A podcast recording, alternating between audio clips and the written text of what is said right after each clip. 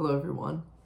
This is lecture number 11. We are still on chapter 3, and we are just going to jump right into the book.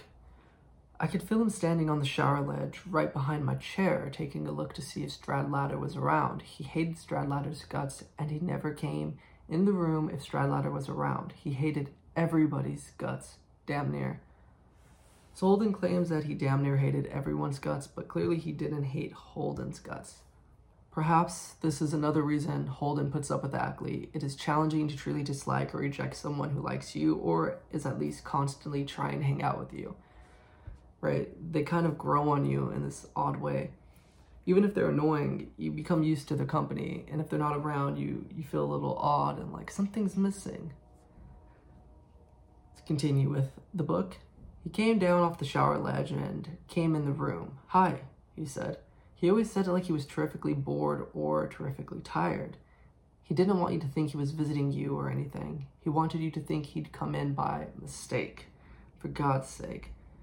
So I believe this is insecurity on Ackley's part, the way he says hi, in regards to him saying it as if he's terrifically bored or terrifically tired.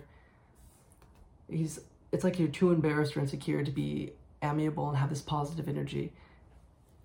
If someone's speaking to you and they're kind of they have this passive tone that's maybe monotone, they're unsure. It's as if you can see this very clearly when someone speaks and is attempting to tell a joke at a table, for instance, and the joke may be very great and witty, but the way someone's telling it, or even a story, because they're unsure and they're uncertain, and perhaps they're saying it in this monotone, it doesn't come off funny or entertaining or interesting nor compelling. Though, if someone is very confident and they and they're comfortable, there's an authenticity that comes through and it resonates with everyone at the table. And that same exact joke will be funny, and that same exact story will be utterly compelling. And I also think he he's nervous in regards to he wants you to think he's come in by mistake, right? Because he's he's not confident in himself about just coming into the room and making it known that he's here to hang out. Or even doesn't want to straight up ask if he can come in, like, hey, Holden, are you busy?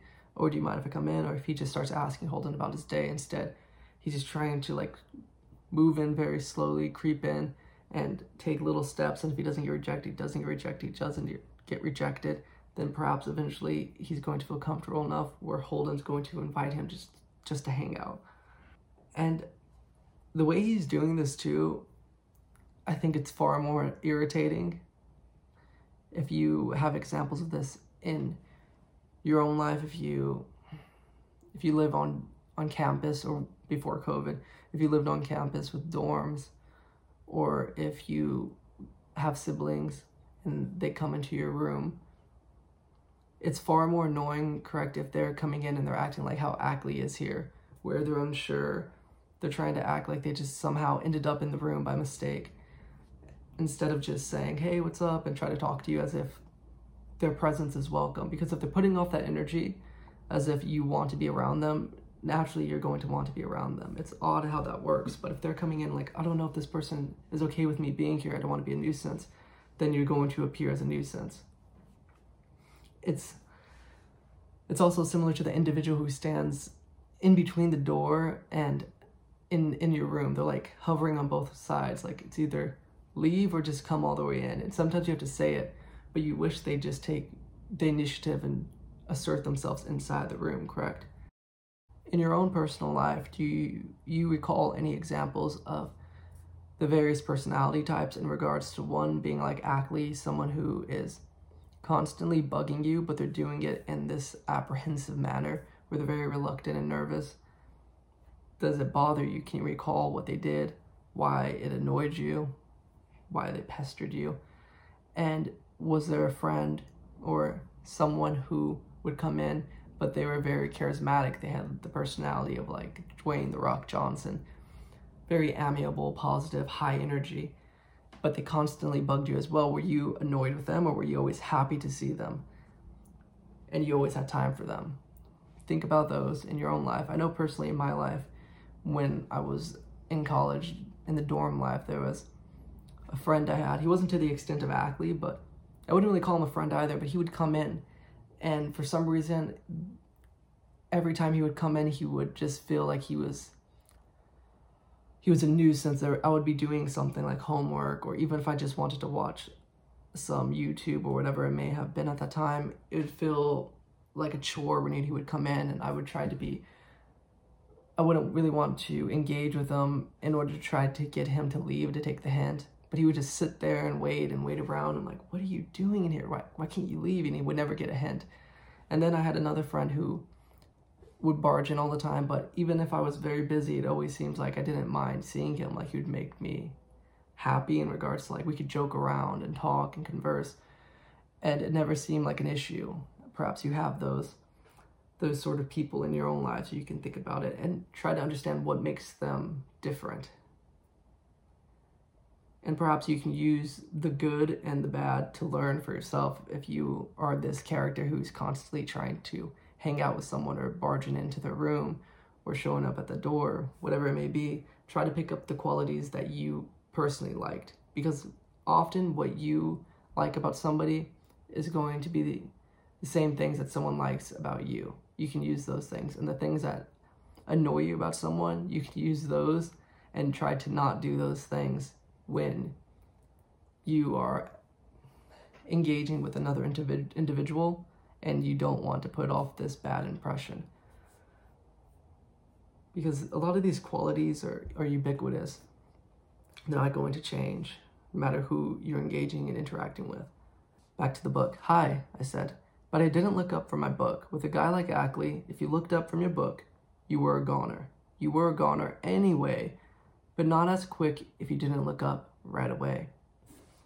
Is there anyone in your life who's like this? I had a roommate, and there's some other people, many, not many, but a handful of individuals that are like this. But I had a roommate in particular who would be like Ackley here, where I knew he would talk and I would just prolong the having to have to engage with this conversation. And it wasn't a conversation. That's one of the reasons I tried to avoid it. I had a friend who just loved to talk about nonsense and he was very uninteresting, n- not funny. And he, so, anyways, I would do these certain things. Like, I would really be busy and he would just keep talking and I would try to not give him attention, but he would never get the hint. And I knew that eventually he would just do it anyways. But if I give in right away, at least there's like this false hope that he's going to take the hint and not engage, but it never worked. I once was trying to sleep and he was watching, I think, the show Dexter. And I was facing the other wall, granted, trying to sleep, and he looks up at the bunk because we had a bunk bed. And he goes, Hey, I go, I try to ignore him, act like I'm sleeping. It's like, hey, did you want me to tell you what happened on the show? Granted, I never watched the season, never asked about it. I was not interested. I said, no. He said, oh, well, do you mind if I tell you anyways? And I said, oh my gosh. And he just kept talking, and I put headphones on and turned up the volume, and he continued with this. And he wasn't doing this to annoy me, like to do it in an amusing, hilarious way. This was just the character he was. And yeah, so I know characters like this, so I relate with Holden in this passage because there are all these individuals who who you like can't not make eye contact with or engage because you know that the minute you do you're going to get sucked in and trapped in a conversation right? You're trapped in this interaction and you try to be nice. You've done it many times but then it, you know the pattern and you try to avoid it. And it's as if they trap you in a corner and it's, it's only a matter of time before you eventually have to succumb to to this it's almost torture. And you're like oh no i can't do this. And it starts stressing you out even to be around that person's presence because you don't want to be trapped in the conversation and you don't want to be rude. If you can think of anyone like this. And those people they're interest the funny thing about those individuals too is that it's not just you who they do that to. They do it to everyone. And everyone is frightened and anxious when they're around and if they're about to get trapped into a conversation with them when they're one-on-one and the person makes eye contact with them and they make the mistake of making eye contact back and that invites the person to come to them they're like, oh no, no, no. And they try to walk away, but it's too late. And then they're going to be trapped for 30 minutes, hour, whatever it may be, of just having to listen to this individual and not being able to walk away, no matter no matter what kind of body language they're portraying. Back to the book. He started walking around the room very slowly and all, the way he always did, picking up your personal stuff off your desk and chiffonier. He always picked up your personal stuff and looked at it. Boy, could he get on your nerves sometimes. So this is very annoying, correct? Especially when you are already annoyed of the person. It's as if when someone annoys you and they're constantly causing you vexation, anything they do can push you to, you know, extreme exasperation because you're already on edge and annoyed at this person. And so I can just picture being Holden in this passage and having someone I, I'm already constantly annoyed to doing this and just being like irritated and not even being able to focus on anything but this person. It's making me more irritated because all my attention's on this individual. And in this case, like Ackley. And this is personally a pet peeve of mine, like when individuals go into your room or apartment or whatever it may be and they're picking up your things, your personal things, and they're not really interested in looking at it. They're just picking it up because it's like a nervous habit, right? They're anxious. And this is the same thing that Ackley's doing. He's not really interested in what these things are. He's not asking about them, inquiring about them, studying them. Instead, he's just kind of nervous and trying to look for something to do with his, his nervous energy. He's fidgety, he's, he's anxious. It's, it's like when you see a pet in someone's home and you're uncomfortable and you have to like be doing something because you can't sit there and be relaxed. So like you constantly just keep petting the dog or a cat. And Holden's not relieving him of his of his anxieties, just kind of looking at him with like through his peripheral vision, right? He's not making direct eye contact, but he's just watching him and observing him and constantly getting more and more annoyed. Perhaps you can relate. And it just, once again, Ackley, even though he's constantly bugging Holden and he comes into his room every day, quite a bit if Holden's saying he comes into his room 85 times a day. Of course, it's probably not that much, but it's enough to make him exaggerate. He still doesn't feel comfortable around Holden. Not enough where he can just come in and relax and be like, hey, what's up, dude? Like most individuals and boys can do when they're friends with someone, especially someone they're seeing that often. So it gives you a little indication of their relationship and the kind of characters they both are, and more insight into the character Ackley is. He's still very insecure and anxious. And he's not confident enough to just initiate the conversation. And of course, Holden's not providing him with any sort of greeting. He's not giving him a warm greeting, a smile, or inviting him to sit down or anything of that nature and they're both just looking for the other to take initiative, and neither is at this moment. Back to the book. How was the fencing? He said. He just wanted me to quit reading and enjoying myself. He didn't give a damn about the fencing. We win or what? He said. Nobody won, I said, without looking up though. What? He said. He always made you say everything twice. So here, Ackley's trying to engage Holden into conversation by asking a question regarding the fencing, but like Holden understands and recognizes that he really doesn't care about the fencing. He just wants to, you know, invite, he wants to get Holden to stop reading so his attention's on Ackley and they can engage in the conversation and Ackley could feel comfortable being in the room and as if he's not a nuisance, though he clearly is at the moment. Ackley cannot just engage comfortably and in a natural manner, which one would expect if somebody's friends with another person or comfortable with someone. You don't feel this this pressure and this uncertainty about what to say and you're looking for something to kind of ease the tension and make things comfortable so you can get on talking terms and search for something like he is here. And perhaps Holden wouldn't really care if he really was interested in Holden's day Maybe he is, maybe he isn't. Holden clearly thinks he isn't because he just thinks he's trying to make him quit reading and enjoying himself. He's becoming just a hassle and an overall nuisance, right? And Holden clearly is still trying to give hints to Ackley that he doesn't want to engage, doesn't want to talk to him, he doesn't want to hang out with him, he wants Ackley to leave, he wants to have his solitude back. Because he says, he gives him a short answer, nobody won. And then he doesn't even look up at him. He doesn't make eye contact with them. He's trying to give him those those hints, those subtle cues of, hey, I'm trying to be somewhat polite, but I don't want to talk to you. But Ackley as you can see in this passage and as we go forward, he cannot pick up social cues nor body language, you know, tone of voice.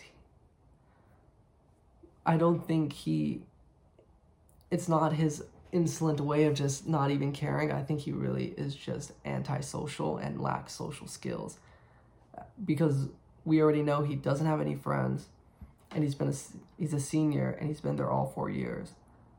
Therefore, he must have this, he must lack proper social skills, even the minimum amount to have a clique of friends, because we even know of antisocial kids or kids who are very awkward that still managed to have a friend group. And he's just even more awkward. And have you have you ever acted like Holden here in this passage with someone that you didn't want to deal with or didn't want to talk to or hang out with. And then when Holden says that he made you say everything twice, that is one of my pet peeves as well. Perhaps you have this as a pet peeve. I typically speak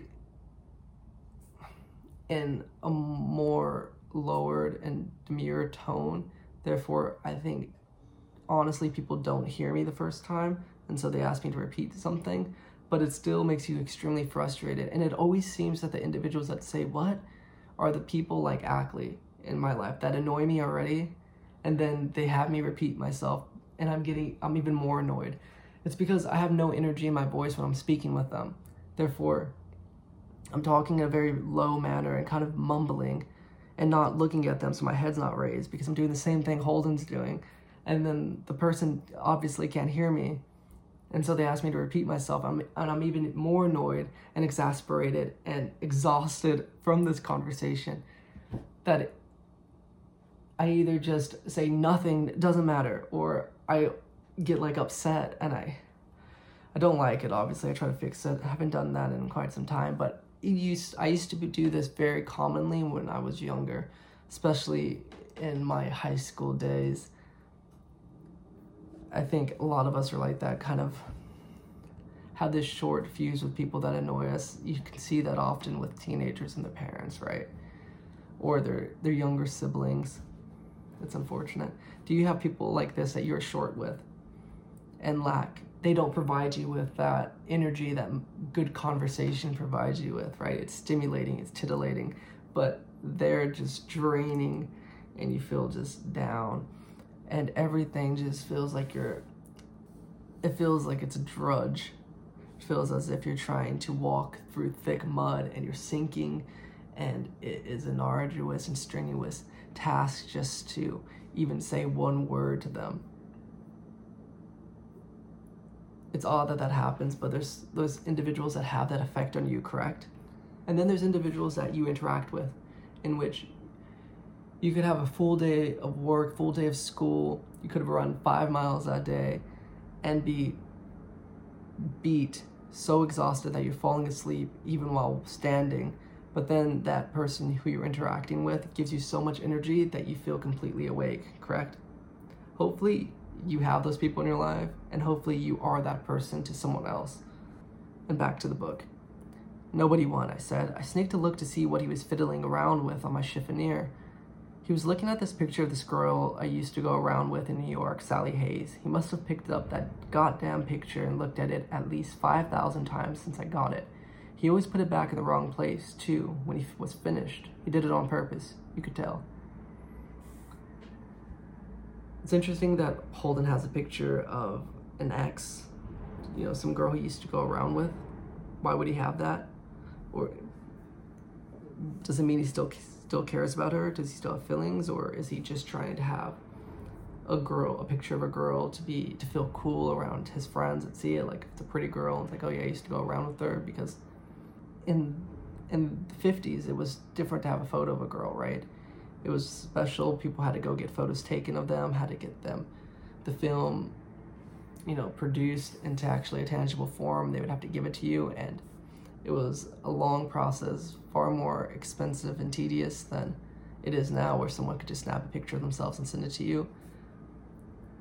Therefore, maybe he cherishes it more, and also, if a girl's doing that, that means she likes you. And as a teenage boy, and sure, as a teenage girl as well, you want the person that you're interested in, whether it be the boy or, you know, if you're if you like girls and you're a girl, then that, or vice versa, boys and boys. But let's stick with the heterosexual example. When you're a teenage boy, you want girls to like you, and you want your friends to know that girls like you too because it makes you feel confident about yourself, and you kind of get this respect, correct? And this is the kind of mindset he has, so maybe that's why he has a photo of an ex that he's not really hanging out with. Or just a girl, he may not even dated her, but a girl he used to go on dates with and see.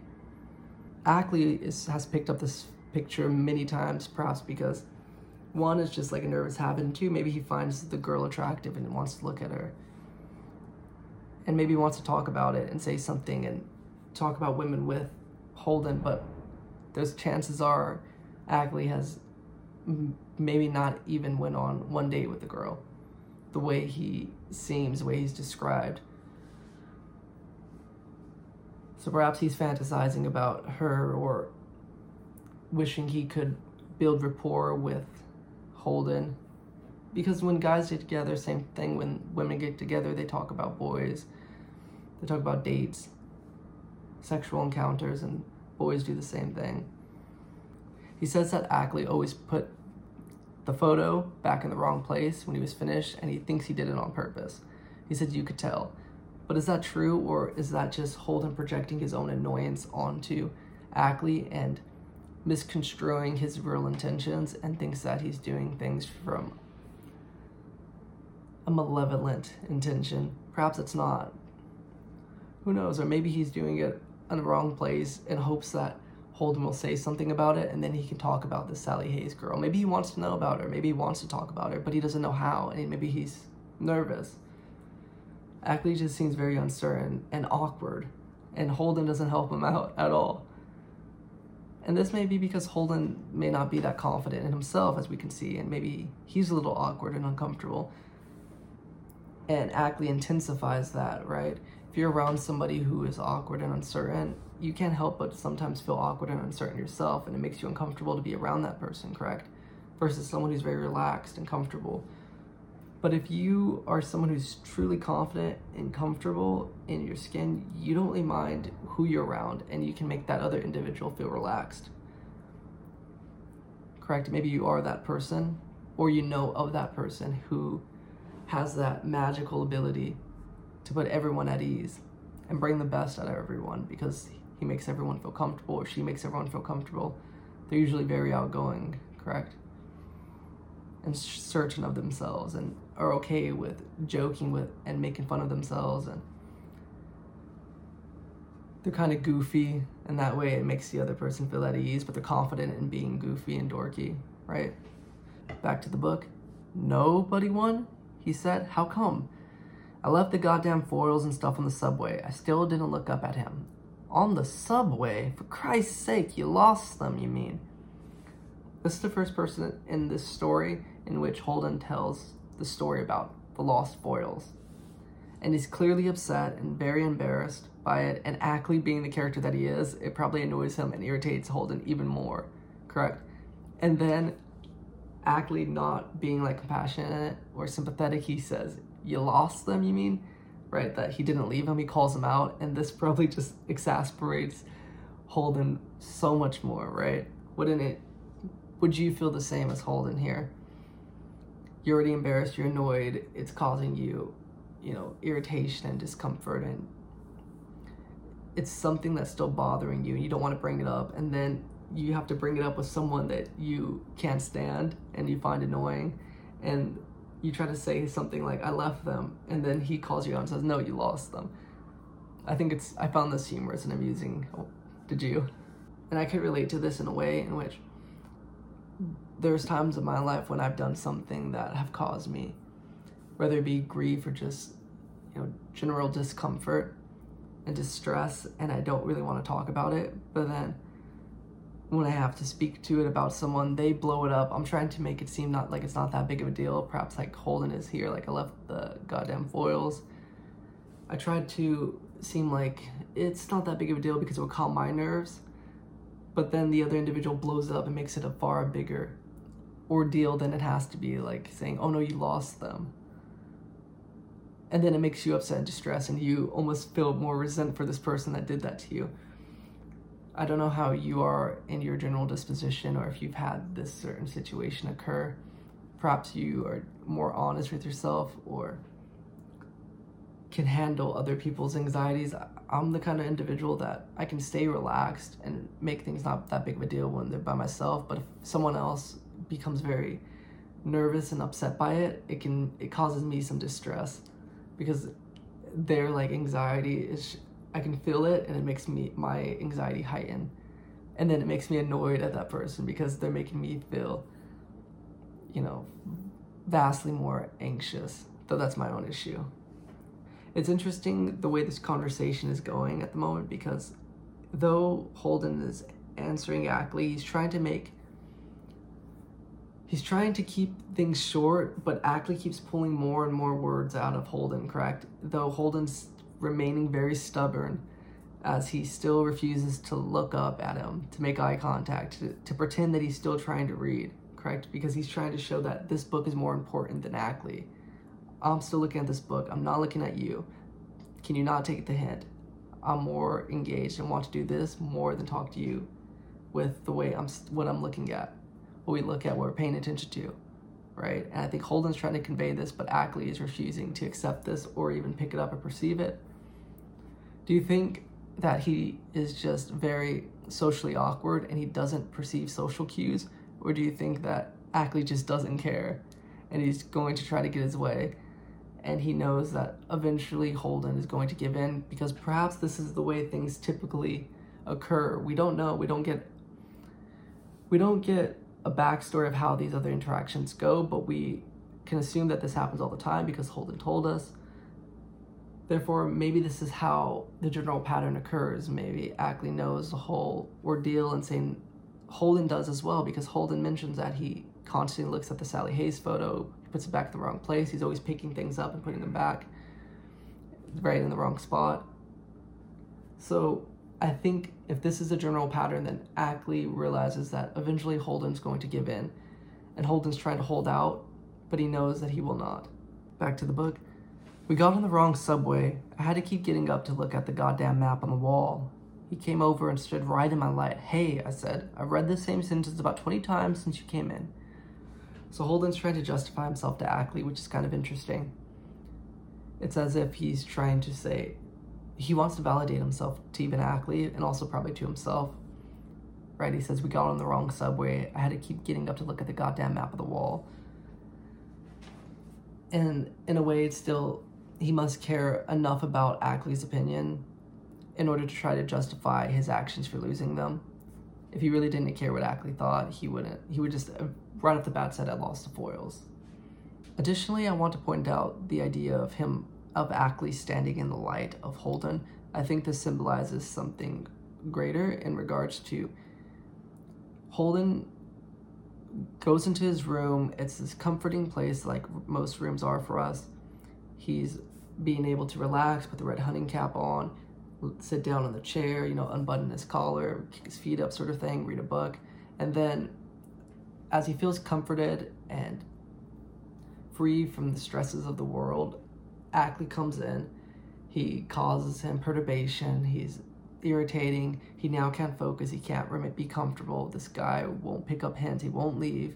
And then he brings up the foils, right? That debacle in the subway, which was something that was disturbing Holden. And now he has to relive that and be back into that energy of feeling like stressed out and sort of depressed and distressed. And this is making him far more irritated because of Ackley doing this and having to talk to him about it. And he's bringing it up, right? He already finds Ackley annoying, and then he's bringing up this thing that has caused Holden distress, and it still is. And perhaps he forgot about it while he was in his room just reading the book. He didn't think about it. And then he had to be shot back into that darkness.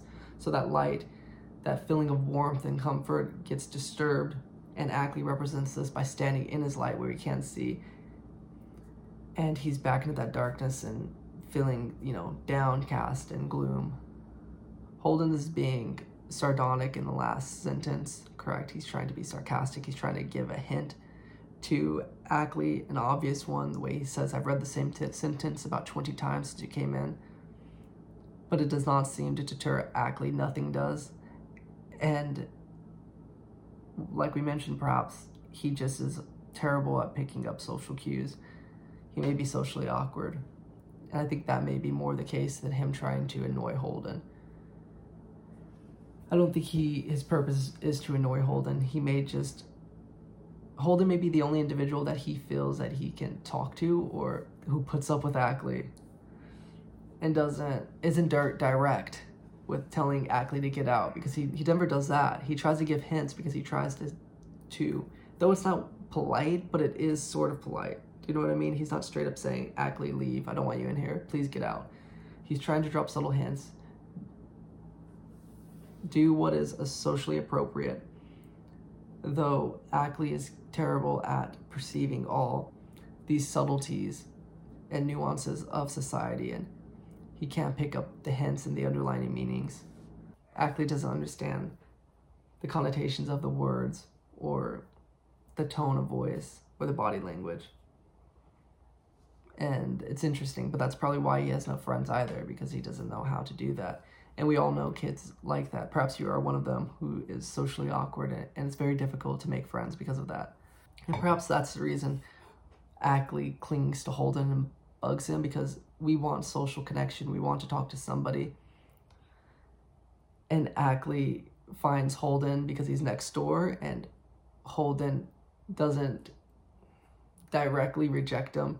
He's not overt about it. He doesn't say anything directly. So back to the book. Anybody else except Ackley would have taken the goddamn hint. Not him, though. Think they'll make you pay for him? He said. I don't know, and I don't give a damn. How about sitting down or something, Ackley kid? You're right in my goddamn light. He didn't like it when we called him Ackley kid. He was always telling me I was a goddamn kid because I was 16 and he was 18. It drove him mad when I called him Ackley kid. In this passage, Holden is saying what I presume, which is Ackley just doesn't pick up social cues. He's socially socially awkward. He doesn't understand, you know, he doesn't pick up a hint. He doesn't understand the context of words and tones. He mentions that everyone, anyone else would pick up a hint, but Ackley wouldn't. And then I think we also see Holden trying to defend himself in regards to his ego by this rebellious youth kind of attitude and when he says i don't give a damn right? It's like when you're angry instead of admitting you're wrong you build your defense up more and try to seem like you're tough right? It's an immature way of handling things to deal with them to deal with that emotion of distress and disappointment and you turn it into anger. Perhaps you have done that in your life and perhaps you can figure out examples that are similar to what holden did here. Like when you get in trouble and you're just like i don't care i don't care i don't give a damn that kind of attitude also, Ackley is more concerned about the money instead of about Holden because he's asking if they will make him pay for the equipment. He's not asking Holden how he feels about it, correct? He's saying, oh, are they going to make you pay for the equipment? And I think that's another theme which I pointed out before and will continue is this idea of money. Money being such a big issue and always on everyone's mind. Not everyone, but the vast majority of us think about money every single day, right? It's hard not to.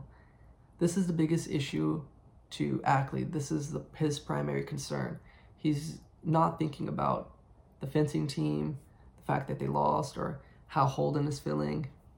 Instead, he's just thinking, oh man, are they going to make you pay for it? And this is so common, right? If you if someone loses something, they always think like, oh, is it a lot of money? Are you gonna have to pay for it? Instead of thinking like, oh, was this thing of sentimental value to you? Was how did someone feel when you lost it? Are you okay about losing it?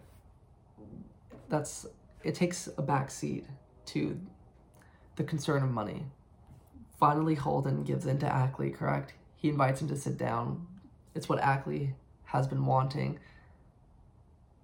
And as I previously mentioned, perhaps this is the normal pattern of their interactions.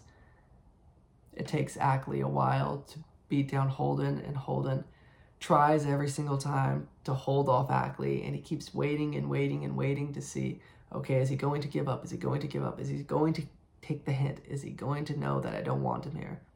And then once he realizes, okay, he's not leaving, I might as well just invite him to sit down. In a bigger symbolism of Ackley blocking the light Holden's life, it's as if there's something that is preventing you from seeing there's a wall, there's a blindfold, whatever it may be, something that you must move out of the way so you can see again, you can see the light. And therefore, you can't deny it. You have to engage with it, you have to confront it. And I think the same thing is occurring here with Ackley and Holden. Of course, I'm expanding, but I think this is something that is alluding to some to an idea that's far greater than just Ackley literally standing in the light of Holden and not allowing him to continue with reading. Holden does give him a nickname here, and he mentioned previously that no one gives Ackley a nickname, but Holden does. He doesn't just call him Ackley, he says everyone else does. So this could be a sign that he likes him, but he doesn't want to just give him any nickname. He wants to give him a nickname that he knows annoys Ackley. Correct. It gets under his skin, but I think Ackley may somewhat like it, and Holden finds it amusing, not just to tease him, but it's a compromise in Holden in which this kid annoys him, Ackley, but since he sees him every single day, there is something in him that wants to give him a nickname because they are on this certain level and perhaps the only he doesn't want to give him a nickname that is going to make it seem like they're friends but he's not it's not really a nasty nickname. It's something that's like teasing him and gets under his skin but not in really a nasty way just a sort a sort of like poking fun at him and knowing that it's going to ruffle his feathers but not really hurt his feelings, right? So it's a compromise for Holden because it doesn't have to admit that he likes him. Because if he gives him a nickname, it's like, well, I only give him this nickname because it annoys him. And I understand why this bothers Ackley. I've mentioned this in previous podcasts, but just to touch upon it once more the idea of someone calling you a kid or a boy that's at the same age as you, or in this case, someone younger than you calling you kid, it's meant to be derogatory. It's meant to belittle you, annoy you, provoke you. And this is what it does to Ackley, right? Holden knows it gets a rise out of him, so he's going to continue to say it just to annoy Ackley. And maybe you do, maybe you have done this to people or it has happened to you where someone will say something and they know it bugs you, and each time it bugs you, they continue with it because it's amusing to them. They persist. And if it didn't bother you, then they wouldn't care as much, correct? Lastly, Ackley does seem childish, and we will continue to see how he seems childish, but even right here, the way he's acting, he's very uncertain of himself. 18 is technically considered an adult. And though he's in high school, but though he's technically an adult, he does seem more childish than Holden, or at least around the same level as him. And so this gives us an indication of the kind of character Ackley is. He is an an older peer, but he doesn't act like the older peer.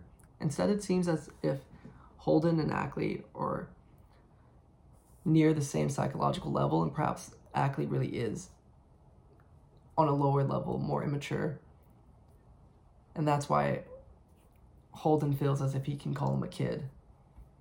What are your thoughts? And we're going to leave the lecture off there. Thank you for listening. Bye.